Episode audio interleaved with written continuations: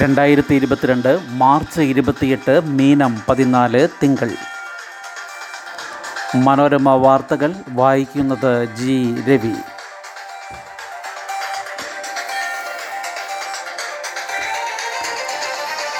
പണിമുടക്ക് നാളെ രാത്രി പന്ത്രണ്ട് വരെ. കേന്ദ്ര തൊഴിൽ നയങ്ങൾക്കെതിരെ സംയുക്ത ട്രേഡ് യൂണിയൻ ആഹ്വാനം ചെയ്ത നാൽപ്പത്തി എട്ട് മണിക്കൂർ പൊതുപണിമുടക്ക് ആരംഭിച്ചു. നാളെ രാത്രി പന്ത്രണ്ട് വരെയാണ് പണിമുടക്ക്.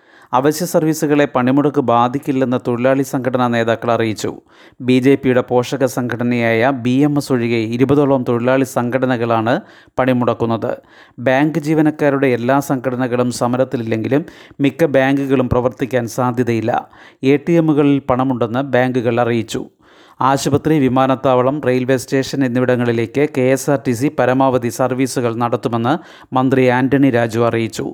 വേണ്ടത്ര യാത്രക്കാരുണ്ടെങ്കിൽ K S R T C ഡിപ്പോകളിൽ നിന്ന് സർവീസ് നടത്തുമെന്നും മന്ത്രി പറഞ്ഞു. ഇന്ധനവില വീണ്ടും കൂടി. തുടർച്ചയായ നാലാം ദിവസവും രാജ്യത്ത് ഇന്ധനവില വർദ്ധിച്ചു. പെട്രോൾ ലിറ്ററിന് മുപ്പത്തിരണ്ട് പൈസയും ഡീസൽ ലിറ്ററിന് മുപ്പത്തിയേഴ് പൈസയുമാണ് വർദ്ധിച്ചത്. ഇതോടെ കൊച്ചിയിൽ പെട്രോൾ വില നൂറ്റിയെട്ട് രൂപ തൊണ്ണൂറ്റിയെട്ട് പൈസയും ഡീസൽ വില തൊണ്ണൂറ്റിയാറ് രൂപ ഇരുപത്തിനാല് പൈസയുമായി. ഒന്നാം ക്ലാസ് പ്രവേശനം അഞ്ചാം വയസ്സിൽ. ഒന്നാം ക്ലാസ് പ്രവേശനത്തിന് നിലവിലുള്ള രീതി തുടരുമെന്നും അഞ്ചാം വയസ്സിൽ പ്രവേശനം നൽകുമെന്നും മന്ത്രി വി. ശിവൻകുട്ടി പറഞ്ഞു. കേന്ദ്ര വിദ്യാഭ്യാസ നയം നടപ്പിലാകുമ്പോൾ ഒന്നാം ക്ലാസ് പ്രവേശനം ആറാം വയസ്സിലാണെന്ന വാർത്തകളോട് പ്രതികരിക്കുകയായിരുന്നു വിദ്യാഭ്യാസ മന്ത്രി. സ്വാതന്ത്ര്യ സമര നിഘണ്ടു മലബാർ കലാപ രക്തസാക്ഷികളെ ഒഴിവാക്കി. തീരുമാനം ഐ സി എച്ച് ആറിന്റേത് വാരിയംകുന്നത്ത് കുഞ്ഞമ്മദ് ഹാജി തിരൂരങ്ങാടിയിലെ ആലി മുസ്ലിയാർ എന്നിവരടക്കം മലബാർ കലാപത്തിൽ പങ്കെടുത്ത ഇരുന്നൂറോളം പേരെ സ്വാതന്ത്ര്യ സമര രക്തസാക്ഷി പട്ടികയിൽ നിന്ന് ഒഴിവാക്കാനുള്ള ശുപാർശയ്ക്ക് ഇന്ത്യൻ ചരിത്ര ഗവേഷണ കൗൺസിൽ അതായത് ഐ സി എച്ച് ആർ അംഗീകാരം നൽകി. ഇന്നലെ ചേർന്ന ജനറൽ കൗൺസിൽ യോഗത്തിലെ തീരുമാനം കേന്ദ്ര സാംസ്കാരിക മന്ത്രാലയത്തിന് കൈമാറും.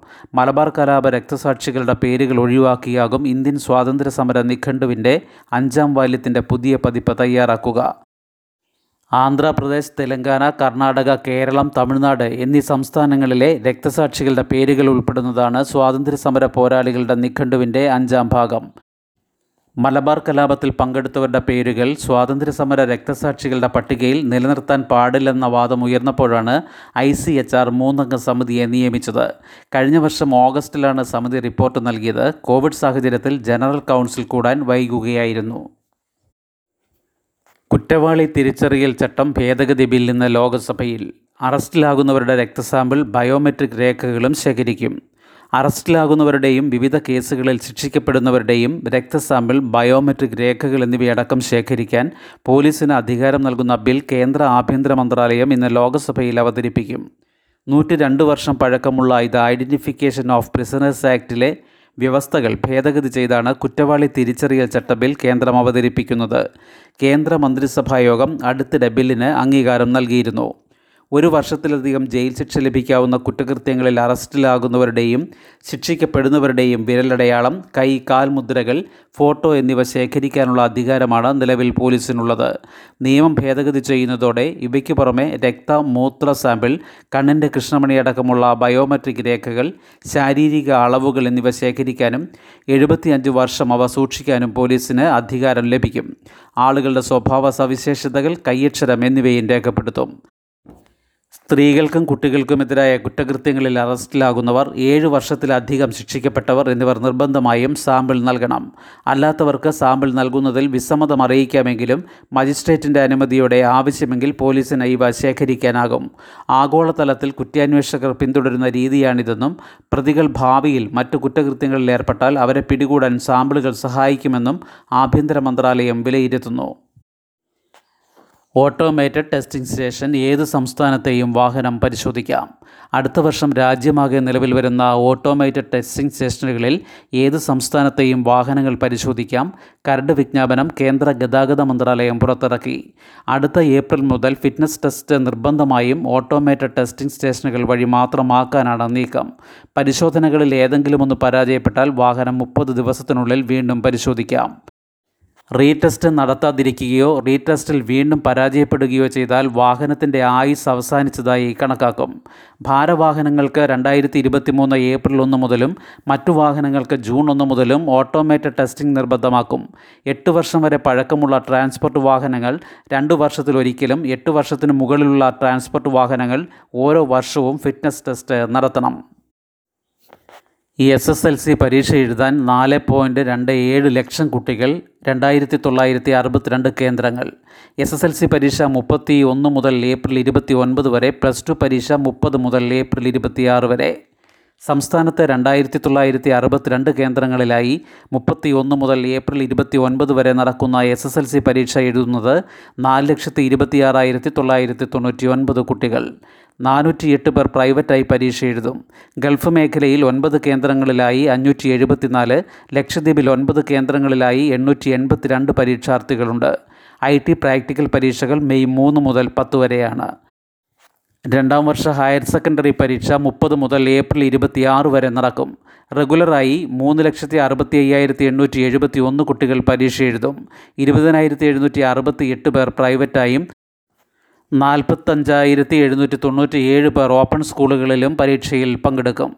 ഗൾഫ് മേഖലയിലെ എട്ട് കേന്ദ്രങ്ങളും ലക്ഷദ്വീപിലെ ഒൻപത് എണ്ണവും അടക്കം ആകെ രണ്ടായിരത്തി അഞ്ച് പരീക്ഷാ കേന്ദ്രങ്ങളുണ്ട് മെയ് മൂന്ന് മുതൽ പ്രാക്ടിക്കൽ പരീക്ഷ. വൊക്കേഷണൽ ഹയർ സെക്കൻഡറി പരീക്ഷയും മുപ്പത് മുതൽ ഏപ്രിൽ ഇരുപത്തിയാറ് വരെയാണ്. മുപ്പതിനായിരത്തി ഒരുന്നൂറ്റി അൻപത്തി എട്ട് പേർ റെഗുലറായും നൂറ്റി തൊണ്ണൂറ്റിയെട്ട് പേർ പ്രൈവറ്റായും പരീക്ഷ എഴുതും. മുന്നൂറ്റി എൺപത്തി ഒൻപത് കേന്ദ്രങ്ങളിലായി മുപ്പത്തിയൊന്നായിരത്തി മുന്നൂറ്റി മുപ്പത്തിരണ്ട് കുട്ടികളാണ് ആകെ പരീക്ഷ എഴുതുക. സ്വകാര്യ പങ്കാളിത്തത്തോടെ ഇരുപത്തിയൊന്ന് സൈനിക് സ്കൂളുകൾ കേരളത്തിൽ കാലടി ശ്രീ ശാരദ വിദ്യാലയത്തിനും അഫിലിയേഷൻ.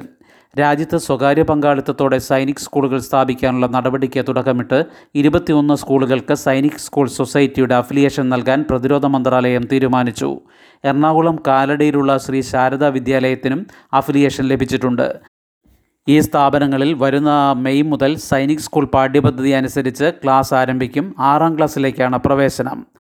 നൂറ്റി തൊണ്ണൂറ്റി നാല് അപേക്ഷയിൽ നിന്നാണ് ആദ്യഘട്ടത്തിൽ ഇരുപത്തിയൊന്ന് സ്കൂളുകൾക്ക് അനുമതി നൽകിയിരിക്കുന്നത്. ഇതിൽ പതിനേഴെണ്ണം നിലവിൽ പ്രവർത്തിക്കുന്ന സ്കൂളുകളാണ്. നാലെണ്ണം പുതുതായി ആരംഭിക്കാൻ പോകുന്നവ.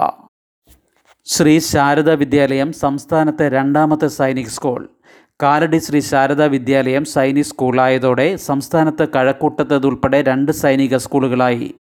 പ്രതിരോധ മന്ത്രാലയത്തിന്റെ നിർദ്ദേശമനുസരിച്ച് അടിസ്ഥാന സൗകര്യങ്ങൾ വികസിപ്പിക്കുമെന്ന് Adishankara trust managing trustee K Anand പറഞ്ഞു. അരുണാചൽ കോവിഡ് മുക്തം. അരുണാചൽ പ്രദേശ് കോവിഡ് മുക്ത സംസ്ഥാനമായതായി ആരോഗ്യവകുപ്പ് അറിയിച്ചു. ഇരുപത്തിനാല് മണിക്കൂറിൽ പുതിയ കോവിഡ് കേസുകളൊന്നും റിപ്പോർട്ട് ചെയ്തിട്ടില്ല. സംസ്ഥാനത്ത് അറുപത്തിനാലായിരത്തി നാനൂറ്റി എൺപത്തി നാല് പേർക്കാണ് കോവിഡ് ബാധിച്ചത്. അറുപത്തിനാലായിരത്തി ഒരുന്നൂറ്റി എൺപത്തി എട്ട് പേർ സുഖം പ്രാപിച്ചു. നിരക്ക് തൊണ്ണൂറ്റി ഒൻപത് പോയിന്റ് അഞ്ച് നാല് ശതമാനം. മരണം ഇരുന്നൂറ്റി തൊണ്ണൂറ്റിയാറ് പതിനാറ് ലക്ഷത്തി അൻപത്തി എട്ടായിരത്തി അഞ്ഞൂറ്റി മുപ്പത്തി ആറ് പേർക്ക് വാക്സിൻ നൽകി.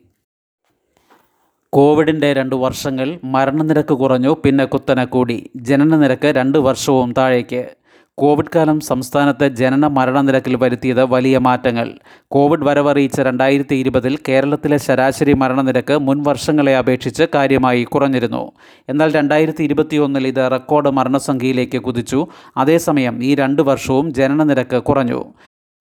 രണ്ടായിരത്തി പത്തൊൻപതിൽ രണ്ട് ലക്ഷത്തി എഴുപതിനായിരത്തി അഞ്ഞൂറ്റി അൻപത്തി മൂന്നായിരുന്നു കേരളത്തിലെ മരണസംഖ്യ. രണ്ടായിരത്തി ഇരുപതിൽ അത് രണ്ട് ലക്ഷത്തി അൻപതിനായിരത്തി തൊള്ളായിരത്തി എഴുപത്തി ഒന്ന് മരണമായി കുറഞ്ഞു. ഏഴ് പോയിന്റ് എട്ട് ശതമാനം കുറവ്. എന്നാൽ രണ്ടായിരത്തി ഇരുപത്തി ഒന്നിൽ മൂന്ന് ലക്ഷത്തി നാൽപ്പതിനായിരത്തി എഴുന്നൂറ്റി തൊണ്ണൂറ്റിയെട്ട് എന്ന റെക്കോർഡിലെത്തി. വർധന ഇരുപത്തിയഞ്ച് പോയിന്റ് ഒൻപത് ആറ് ശതമാനം. രണ്ടായിരത്തി ഇരുപത്തി ഒന്നിൽ കോവിഡ് വ്യാപനം ശക്തമായതും കോവിഡാനന്തര രോഗങ്ങൾ വന്നതുമാകാം മരണനിരക്ക് ഉയരാൻ കാരണമെന്നാണ് വിലയിരുത്തൽ. കോവിഡ് മരണങ്ങൾ കൃത്യമായി രേഖപ്പെടുത്താനും ആരംഭിച്ചു. രണ്ടായിരത്തി പത്തൊൻപതിൽ നാല് ലക്ഷത്തി എൺപതിനായിരത്തി ഒരുന്നൂറ്റി പതിമൂന്ന് കുട്ടികളാണ് ജനിച്ചത്. എന്നാൽ രണ്ടായിരത്തി ഇരുപതിൽ ഇതിൽ നിന്ന് ഏഴ് പോയിന്റ് നാല് മൂന്ന് ശതമാനം കുറഞ്ഞു. നാല് ലക്ഷത്തി നാൽപ്പത്തി ആറായിരത്തി എണ്ണൂറ്റി തൊണ്ണൂറ്റിയൊന്നായി രണ്ടായിരത്തി ഇരുപത്തി ഒന്നിലെത്തിയപ്പോൾ രണ്ടായിരത്തി പത്തൊൻപതിനെ അപേക്ഷിച്ച് പതിമൂന്ന് പോയിന്റ് എട്ട് ഒന്ന് ശതമാനം കുറഞ്ഞു. ഏതാണ്ട് അൻപത്തി എട്ടായിരത്തി ഇരുന്നൂറ്റി നാൽപ്പത്തി എട്ട് കുട്ടികളുടെ കുറവ്. കോവിഡ് കാലത്തെ ആരോഗ്യ പ്രശ്നങ്ങൾ ആശുപത്രികളിൽ കോവിഡ് രോഗികൾ നിറഞ്ഞിരിക്കുന്ന സാഹചര്യത്തിൽ മതിയായ ചികിത്സ കിട്ടുമോ എന്ന ആശങ്ക കോവിഡ് സൃഷ്ടിച്ച സാമ്പത്തിക പ്രതിസന്ധി തുടങ്ങിയ കാരണങ്ങൾ മൂലം പലരും ഗർഭധാരണം നീട്ടിവെച്ചതാകാമെന്നാണ് കരുതുന്നത്. ശുഭദിനം. നന്ദി.